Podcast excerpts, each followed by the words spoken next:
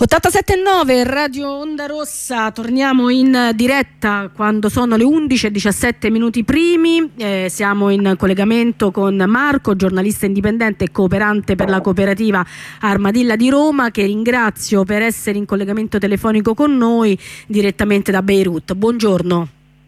Buongiorno Cristina, un buongiorno a tutte le persone che ci ascoltano. Allora, senti, ma, eh, infatti noi insomma, abbiamo, seguiamo, abbiamo seguito e seguiamo un po' eh, quelli che sono tue, i tuoi aggiornamenti quotidiani che, eh, eh, che ci dai, insomma, dieci minuti su quello che succede in Libano. E insomma, mi è sembrato abbastanza importante riuscire a condividerlo anche con chi ascoltiamo, con chi ascolta Radio Onda Rossa. Noi ovviamente da sempre ci occupiamo di Medio Oriente, ci occupiamo tutti i giorni di eh, Palestina. E purtroppo tutta tutta, insomma, ultimamente da, la, dal Libano e dalla Siria le notizie cominciano a scarseggiare sempre di più.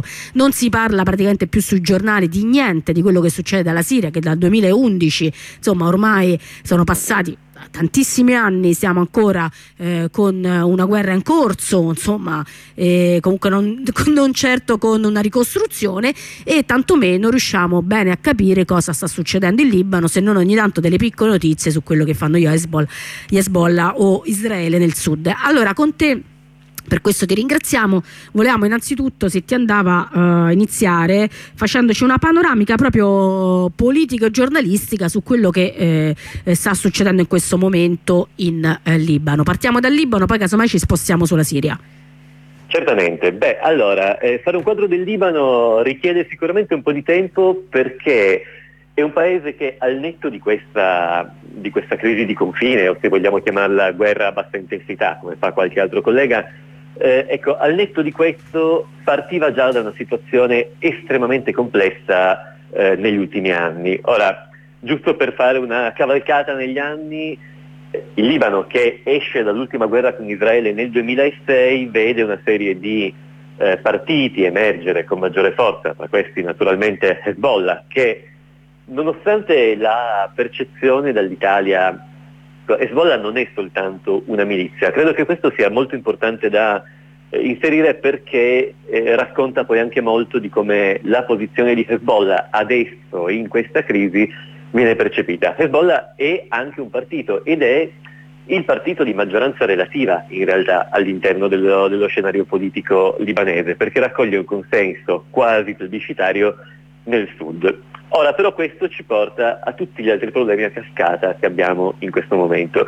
Nel 2019, facendola molto breve, quando eh, scoppiano le proteste, le cosiddette proteste della Saura, ovvero della rivoluzione in Libano, eh, proteste che nascono da una serie di istanze che vanno a sommarsi, che mh, mm, vanno da, eh, da, da, delle microtasse che incidono soprattutto sulle persone più, mm, eh, più povere, per esempio eh, tasse sull'uso di applicazioni del telefono e cose del genere, e però vanno a innestarsi su un sistema che è estremamente eh, diviso. Diviso al punto che quando appunto scoppiano le proteste, prima di tutto non si verifica un'unità anche popolare, ma ognuno va un po' nella propria direzione, poi eventualmente eh, ci torniamo, ma soprattutto le fasce, diverse fasce della popolazione cominciano a chiedere di ritirare il proprio denaro dalle banche e qui viene fuori un giochino che era stato fatto negli anni successivi al 2006. Dal 2006 in poi il Libano decide di voler ritornare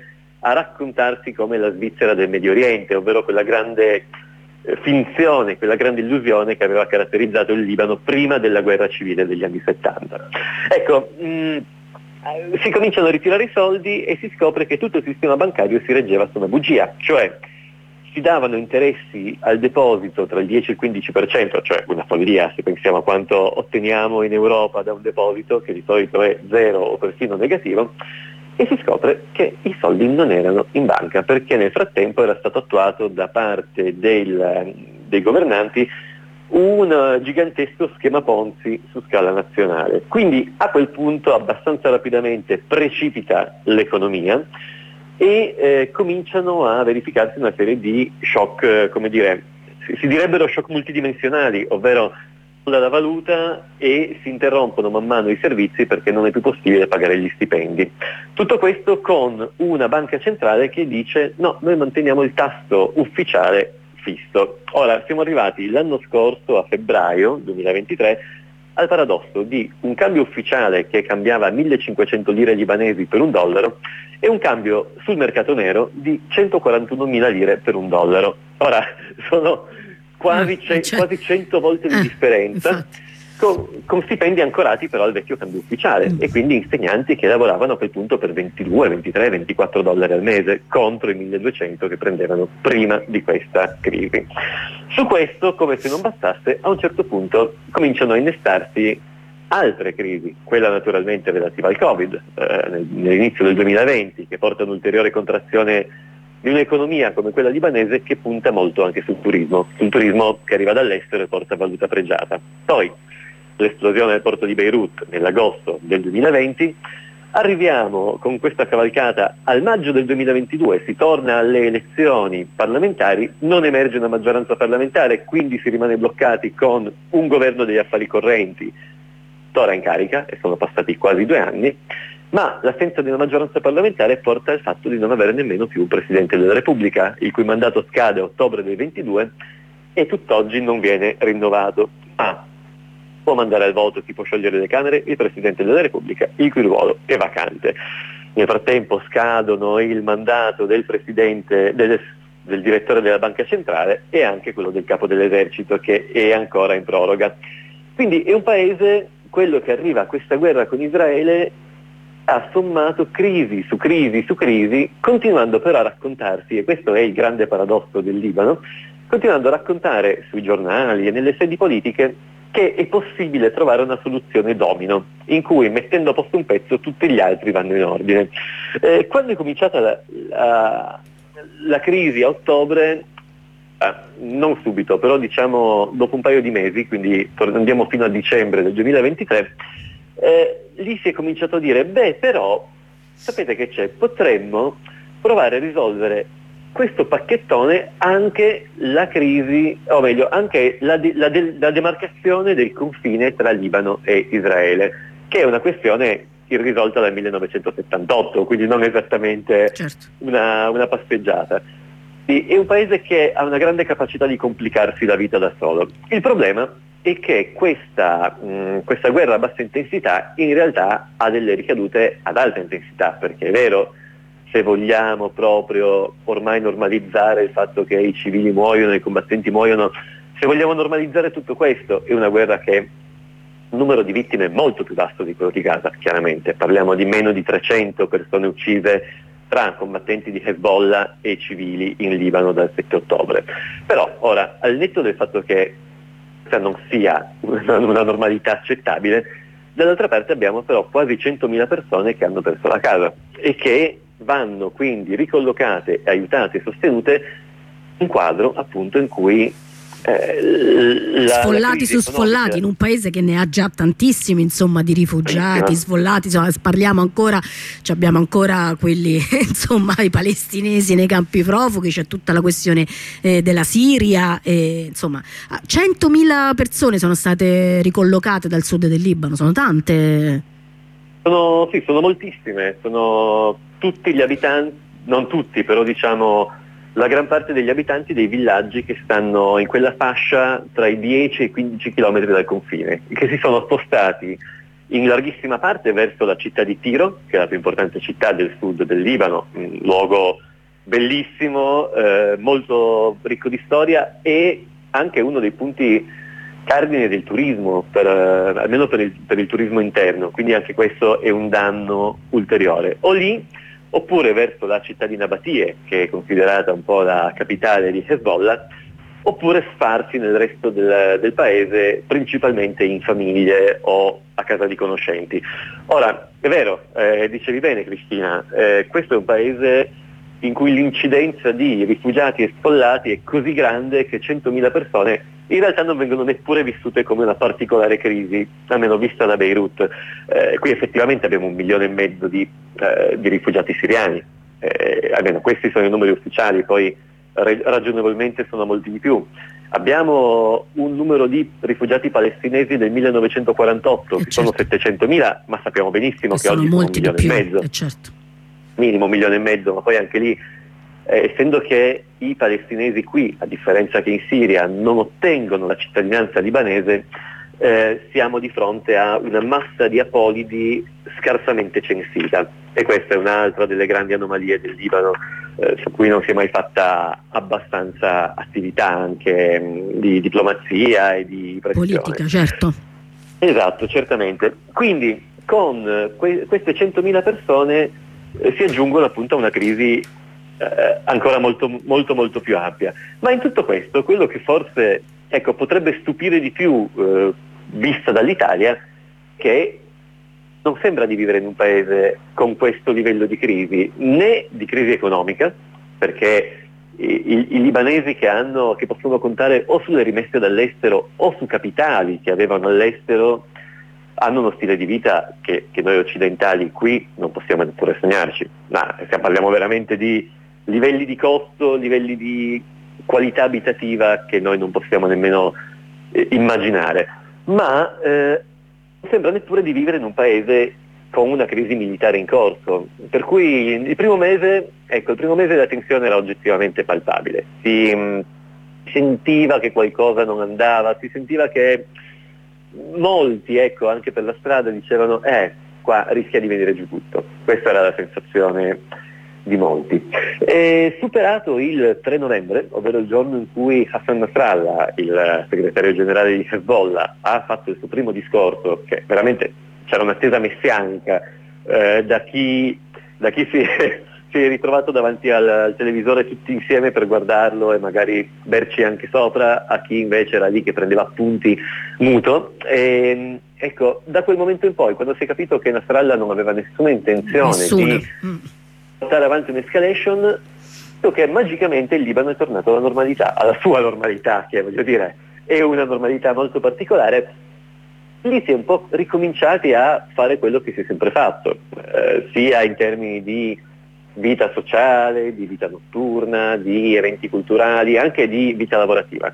Quindi è un paese che ha una capacità straordinaria di assorbire gli shock, però non ha la stessa capacità di affrontarli. Quindi gli shock vengono assorbiti lasciandoli lì, dicendo ma sì, ma questo vabbè dai, che volete che sia, e, e soltanto qualcosina di più. Ora però, tornando un po' più seri, eh, diciamo che le parole e le azioni di Israele negli ultimi, diciamo, nell'ultimo mese e mezzo, anzi due mesi, due mesi esattamente oggi, fanno pensare che se da un lato Hezbollah non ha nessuna intenzione di provocare un'escalation, dall'altra parte è indubbio che la, la, volontà di Israele sia molto meno leggibile. Eh, lo è nelle azioni, appunto, con gli omicidi mirati, con i palazzi abbattuti a colpi di missile nelle città come Nabatie o eh, con auto e magazzini fatti saltare anche in zone che non dovrebbero essere zone sensibili, quindi parlo di aree non così lontane da Beirut, 25 km a sud. Eh, ecco, tutto questo da un lato gli atti e dall'altro le parole, eh, parole che sono sempre molto bellicose da parte del ministro della difesa Yoav Gallant e che hanno portato negli ultimi giorni eh, diversi esponenti dell'intelligence statunitense a dire consideriamo che Israele voglia invadere il Libano a fine primavera come un'opzione molto probabile. Queste sono le parole che hanno utilizzato. Mm, non certo, sicuramente, ma molto probabile. E questo è un paese, su questo posso essere molto sicuro, che non è pronto ad affrontare un'invasione israeliana. Eh, difficile capire però quanto a quel punto Hezbollah potrebbe decidere di giocare le sue carte pesanti, che oggi non sono ancora state gio- eh, giocate, ovvero un, um, un esercito comunque informale di almeno 150.000 persone e una dotazione di missili e razzi di almeno 120-130.000 missili. Ecco, a quel punto potremmo in effetti cominciare a vedere uno scenario molto diverso, ma il Libano ha un problema enorme, ha una profondità strategica pari quasi a zero, voglio dire, il Libano ha un aeroporto e due porti eh, nel 2006 Israele ci mise circa, mh, mm, credo, o 4 o 6 ore per, per, isolare il paese. Non, non credo andrebbe così diversamente questa volta. Quindi il problema è sì, magari a livello di impatto militare Hezbollah può fare qualcosa, ma dall'altra parte ci si ritroverebbe ancora una volta con un paese che non può comunicare con l'esterno e rispetto al 2006 c'è un problema mica da ridere. Nel 2006 il porto sicuro era la Siria e quindi per esempio molti lavoratori degli ONG vennero evacuati verso Damasco e poi di lì presero l'aereo e tornarono in Europa perché la Siria a quel punto era considerata molto stabile. Oggi non esiste neppure quell'opzione, quindi per il Libano lo scenario di una guerra via terra che tutti fanno finta non sia un'opzione, in realtà potrebbe essere veramente il chiodo nella bara del paese. Senti, grazie di tutto questo. Ti volevo chiedere una cosa, innanzitutto se dal 7 ottobre eh, ci sono state di, mani, diverse mani, se ci sono state manifestazioni in Libano, penso insomma dall'altissima popolazione palestinese che c'è in Libano, eh, di solidarietà a Gaza, alla Cisgiordania, cosa sta succedendo anche nei campi profughi? In particolare ci sono ancora, so, quelle c'è Sabra e Shatila a Beirut, ma ce ne sono anche tantissime nel sud del Libano.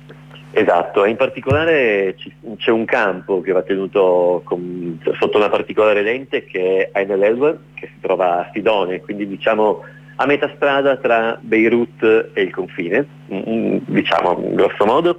Ecco, Ain el è storicamente il campo più problematico da un punto di vista delle tensioni sociali e anche della presenza di gruppi eh, palestinesi armati, quindi quello è il luogo da cui mh, vengono fuori le, le, più grandi tensioni. Però in termini di protesta, eh, diciamo che, che, qui si va molto a ondate. Una delle, una delle proteste più rilevanti era avvenuta lo scorso 13 ottobre, eh, quando, ah, scusate, il 17 ottobre, ovvero quando ehm, eh, era stato colpito e danneggiato l'ospedale Al-Ahri a Gaza ricordate sicuramente quel, quel momento perché era stato un po' come dire, la perdita dell'innocenza, eh, quando si diceva e si discuteva, ah ma Israele non colpirebbe mai un ospedale, figuriamoci, eh, sicuramente è stato abbattuto, è stato colpito da dei missili lanciati sì. dalla, da Hamas, faremo delle indagini, faremo delle indagini, ovviamente queste indagini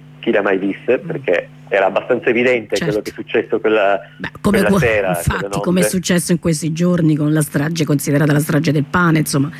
Esattamente, cioè, eh, diciamo che capirsi ecco, oggi è impossibile e quindi sì, in quel momento emersero diverse proteste. Quello che però, devo dire, mi ha molto stupito, allora alcune proteste sono anche state abbastanza accese, per esempio quella eh, di, mh, eh, di, assedio, tra molte virgolette, dell'ambasciata statunitense.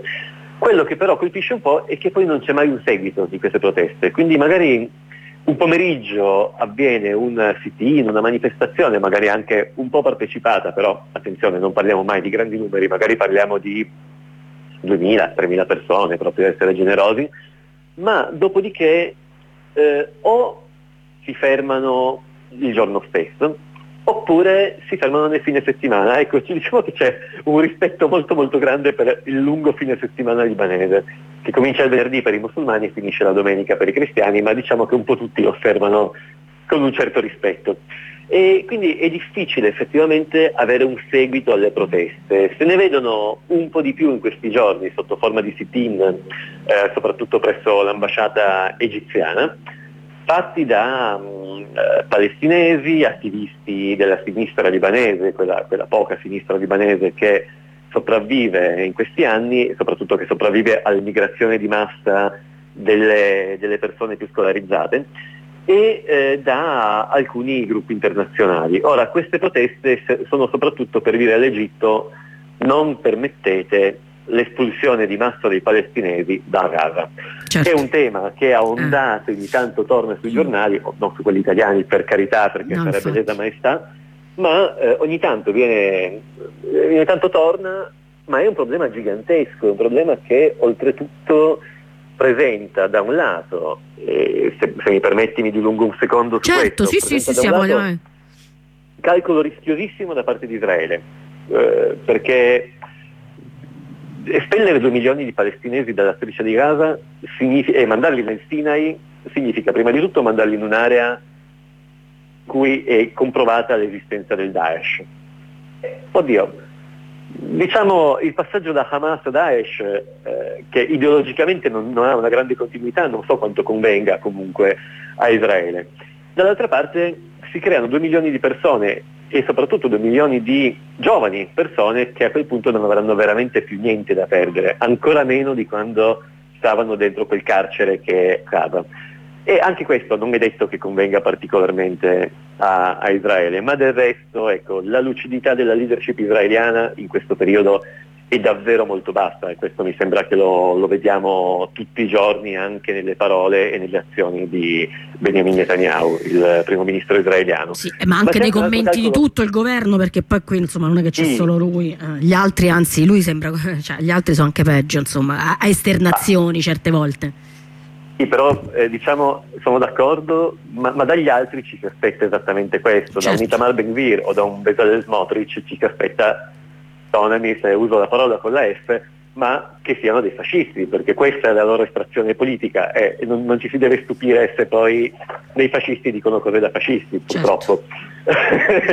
Perdona la semplificazione. No, no, no, da, da, da Netanyahu, Netanyahu, è sempre stato molto bravo a vendersi in un altro modo, certo. per quanto poi lo ricordiamo tutti, tutte, tutti coloro che seguono questa regione da molti anni, eh, dopo gli accordi di Oslo del 1993 fu proprio Netanyahu tra gli altri a dire Isaac Rabin pagherà col sangue quello che ha fatto. E attenzione, perché non dico che si parli di un, manda- di, di un, mandante morale, ma di un mandante politico, beh, eh, si potrebbe anche dire, e quindi Netanyahu arriva dagli stessi ambienti della estrema destra israeliana, di cui fanno parte anche gli, gli altri due impresentabili di cui abbiamo parlato.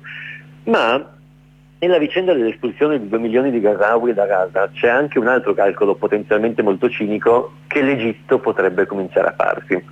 E questo ci riguarda molto da vicino perché l'Egitto ha cominciato a costruire strutture per accogliere o detenere i Gazawi espulsi da Gaza e l'impressione che però l'Egitto possa dire beh allora noi ce li teniamo cara Europa ma vogliamo fare come avete fatto con la Turchia nel 2016 per, per i rifugiati siriani?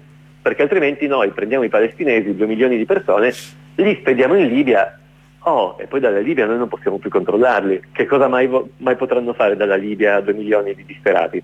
Ora, questo è un calcolo molto cinico, soprattutto perché l'Europa potrebbe pure essere così, eh, come dire, terrorizzata dall'idea di ricevere 2 milioni di palestinesi da cominciare a foraggiare il regime di Al-Sisi per tenere sostanzialmente ancora una volta in gabbia 2 milioni di palestinesi. E anche questo, appunto, è un calcolo veramente molto molto cinico fatto sulla pelle di persone Sempre. che nel frattempo, nel frattempo sono in una condizione disperata.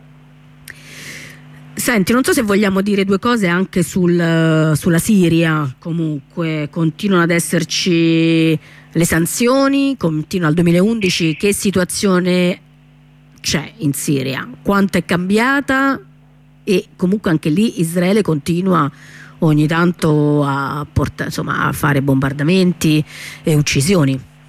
Eh, sì, ecco, partirei da questo perché mi, mi stupisce sempre, eh, mi stupisce il fatto che la stampa europea ogni tanto si accorga che Israele attacca Damasco o la periferia di Damasco. Perché in realtà, eh, frequentando, frequentando Damasco abbastanza regolarmente, eh, beh, gli attacchi sono più o meno uno a settimana dal 2018, o magari, magari, diciamo due o tre al mese, ecco, però comunque poco meno di una settimana ormai da sei anni.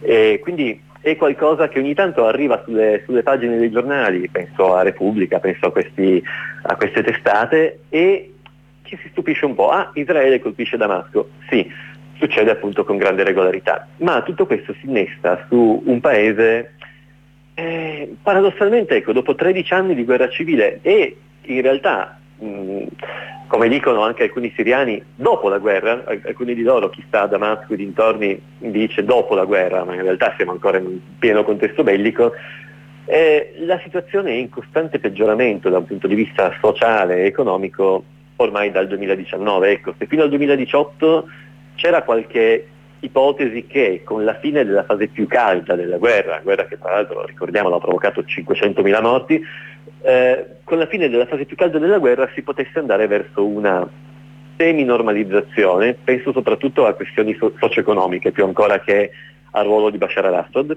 Eh, Ecco, con le sanzioni statunitensi del 2019 tutto questo è precipitato ed è precipitato molto rapidamente. Ora, diciamo che nei primi sette anni di guerra, dal 2011 al 2018, la lira siriana sì è crollata, ma nel 2018 cambiava a 500 lire per un dollaro. Eh, oggi cambia a 16.000 lire, quindi anche qui siamo di fronte a un precipizio continuo in un paese che ha quindi queste sanzioni che non risparmiano neppure l'aiuto umanitario e questo, anzi grazie per, per darmi la possibilità di parlarne perché questo è un tema gravissimo delle sanzioni statunitensi. Mentre le sanzioni europee hanno dei salvacondotti imperfetti, ideologici, non particolarmente efficaci, ma hanno dei salvacondotti per l'aiuto umanitario, le sanzioni statunitensi mh, di fatto li bloccano e hanno per esempio provocato gravissimi danni quando si è dovuta organizzare la risposta al terremoto di Aleppo e Latakia del, del febbraio del 2013, eh, con eh, alcuni che sono riusciti a mandare degli escavatori, ma poi per esempio le sanzioni hanno bloccato il petrolio, per, eh, il carburante per poterli utilizzare, quindi per tanti giorni a Aleppo si è scavato con le mani e con le pale per cercare di portare fuori le persone, giusto per capirci. Per ma, anche. Certo ma eh, siamo di fronte a un sistema di sanzioni che eh, insiste moltissimo sul concetto di dual use. Non è un concetto con cui siamo molto familiari in, eh, in, Europa, per fortuna, ma è quello per cui un prodotto può avere un uso sia civile sia militare. E questo blocca, per esempio, sicuramente computer, macchinari elettrici, elettronici, ma per esempio blocca anche protesi che, che contengono metalli, oppure protesi acustiche, impianti cocleari per, per le persone eh, sorde, ecco, anche queste molto spesso sono bloccate e quindi poi ci si deve rivolgere magari al mercato cinese o a, al contrabbando dalla Russia, dall'Iran, ma certo per l'aiuto umanitario che poi è molto sottoposto a controlli fiscali e procedurali, non è possibile rivolgersi al mercato cinese direttamente, bisogna trovare dei fornitori che riescano a fare da mediatori, ma questi fornitori a loro volta vengono sanzionati e quindi si crea quello che in gergo è chiamato il chilling effect. Nessuno interviene più per evitare di finire nella trappola delle sanzioni. Eh, le sanzioni funzionano? Questa sarebbe la domanda successiva. No, nella storia le sanzioni non hanno mai funzionato, se non certo. forse nel caso del Sudafrica, ma del Sudafrica erano sanzioni, prima di tutto, imposte dalle Nazioni Unite e non da un singolo paese, e che cominciarono a funzionare solo quando tutti i paesi decisero di aderire, inclusi gli ultimi due che non aderivano, ovvero Regno Unito e Stati Uniti, che tanto per cambiare, quando un'iniziativa è presa dalle Nazioni Unite, mettono su mille distinguo, mille prese di distanza e invece quando decidono di attivare loro delle procedure extraterritoriali, ah, devono valere per tutti. Ecco, mm, tolto il caso sudafricano non ricordo un solo singolo caso di sanzione che abbia avuto qualche effetto, ma lo vediamo anche con le sanzioni alla Russia, poi lì la questione è piuttosto differente per vari aspetti, ma il sistema sanzionatorio unilaterale tendenzialmente non funziona.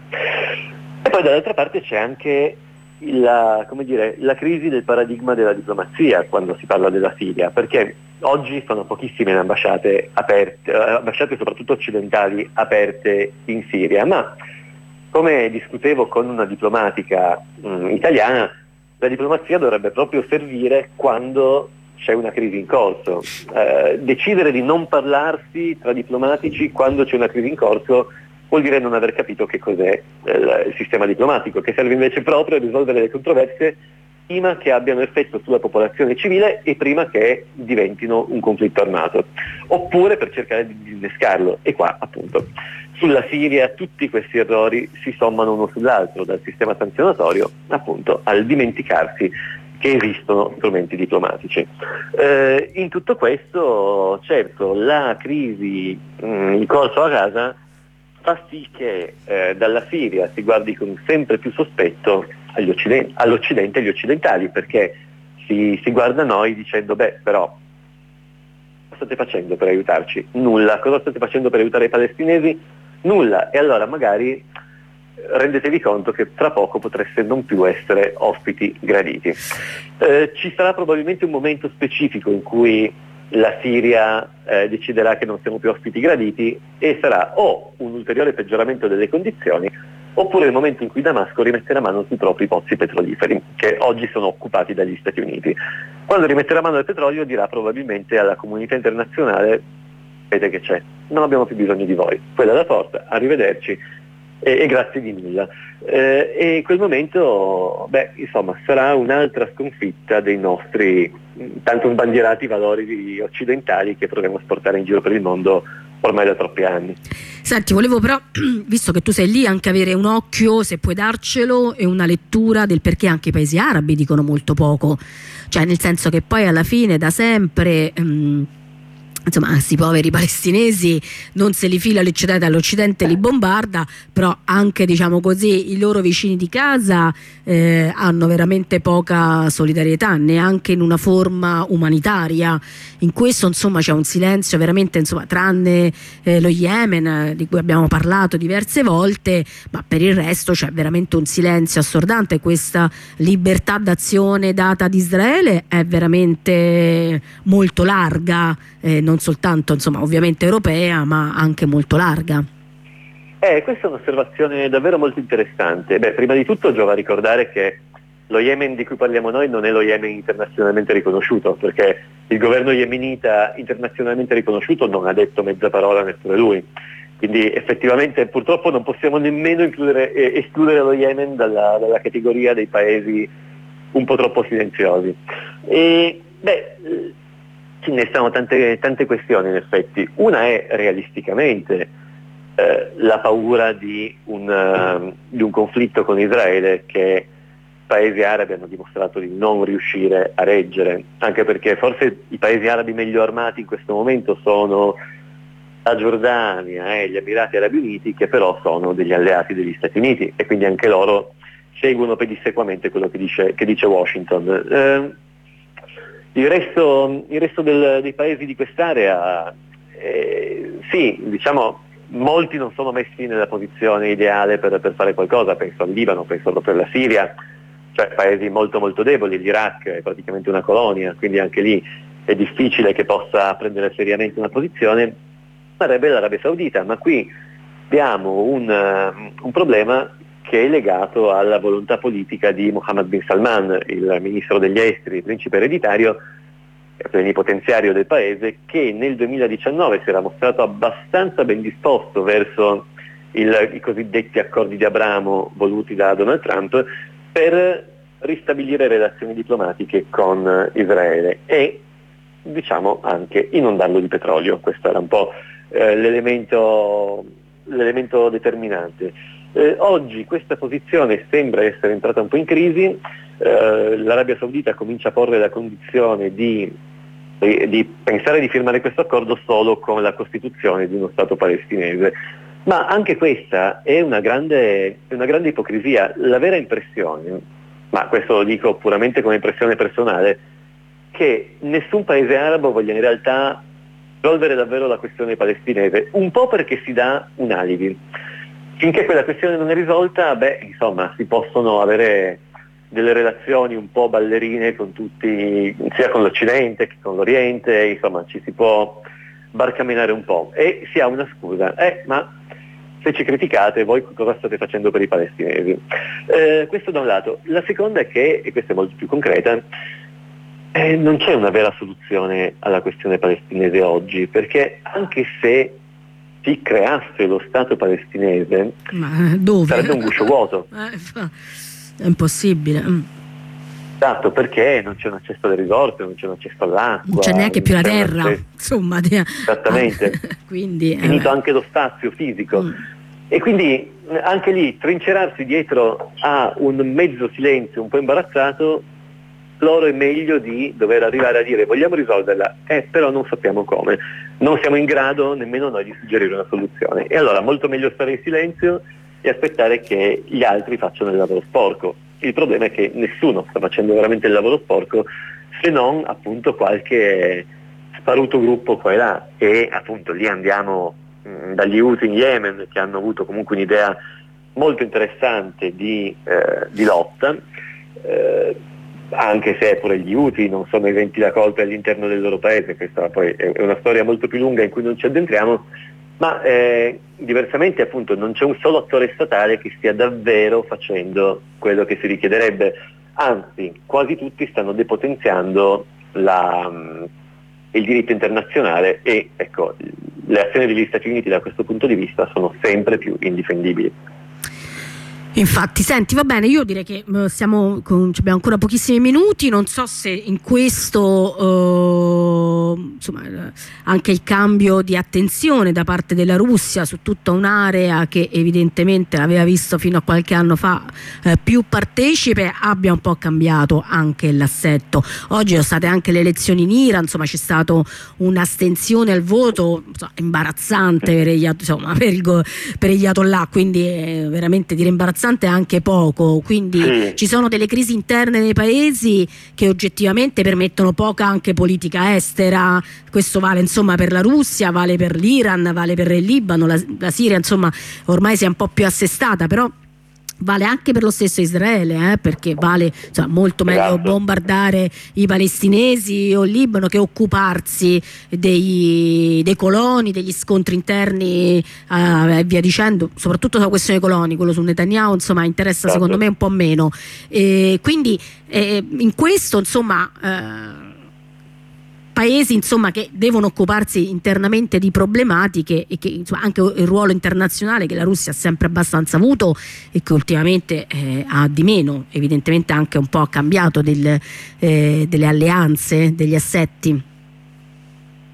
Sì, questo sicuramente, eh, la Russia infatti beh, in Siria continua ad avere una presenza importante, soprattutto nel nord dove si trova anche la Turchia che ricordiamo occupa delle parti della Siria, però è vero, è una presenza che sempre di meno si, si sente e sempre di meno eh, agisce, ma mh, mm, su questo però anche, bisognerebbe anche un po', eh, come dire, ragionare sul fatto che noi continuiamo a sperare che una potenza o l'altra tolgano le castagne dal fuoco certo. da questa regione. Ora, c'è un bellissimo libro, del 2019 quindi si è perso una serie di crisi eh, lunghissima, però un libro che si chiama Uscire dal caos dello storico e eh, ricercatore eh, Gilles Kepel e lui dice proprio ecco la primissima cosa che andrebbe, fare, andrebbe fatta sarebbe restituire l'intero controllo ai paesi che costituiscono quest'area e magari anche lasciarli in Gestire parte in alcuni specifici casi superare il concetto di Stato-nazione che è un altro costrutto coloniale. Certo, ecco, mh, di lì dovremmo ripartire perché pensare di affidarci alla Russia o affidarci agli Stati Uniti o sperare nella buona volontà dell'Iran o addirittura, come dice qualcuno, che sia poi la Cina a risolvere tutto, in realtà significa creare un'altra dinamica in cui poi a un certo punto qualche altro attore esterno si sentirà in diritto di eh, andare ancora una volta a cambiare le carte in tavola. Certo, Questo è quello che un po' che hanno crea... cercato anche di fare insomma, diciamo, i curdi con, andando un po' a rivedere anche il concetto di Stato-nazione con il Rojava, con, insomma, eh, anche andando a superare la questione etnica, la questione di appartenenza, ma creando insomma, una convivenza, cercando, insomma, provando insomma, con tutti i bombardamenti della Turchia, però provando a creare una convivenza e un modo diverso anche di gestire tutta un'area che certo. evidentemente sullo Stato-nazione eh, continua a perderci perché ehm, insomma, poi la popolazione eh, ovviamente va al di là dei confini e questo molto più in Medio Oriente che insomma, anche da noi. Esattamente, sì, su questo non ci sono dubbi.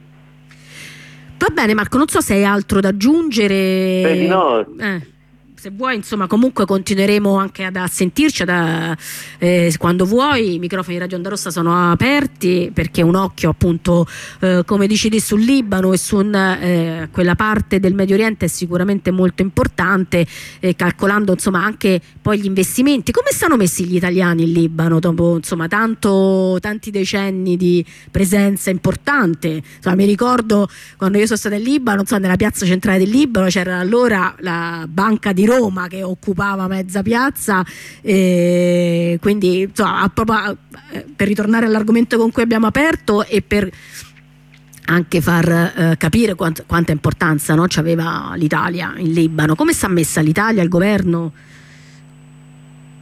Beh, diciamo non, non benissimo, o meglio, eh, continua a esserci una presenza importante sia di italiani sia di eh, istituzioni italiane, penso all'esercito italiano che comunque ha un ruolo di leadership all'interno di UNIFIL, la forza di interposizione ONU sul confine con Israele, forma i militari libanesi, eh, però ecco, da un punto di vista del, degli investimenti l'Italia è un po' eh, si è fatta un po' scavalcare da molti altri paesi, per quanto per esempio la bilancia commerciale ci dica che il Libano spende in merci italiane circa un miliardo di euro l'anno.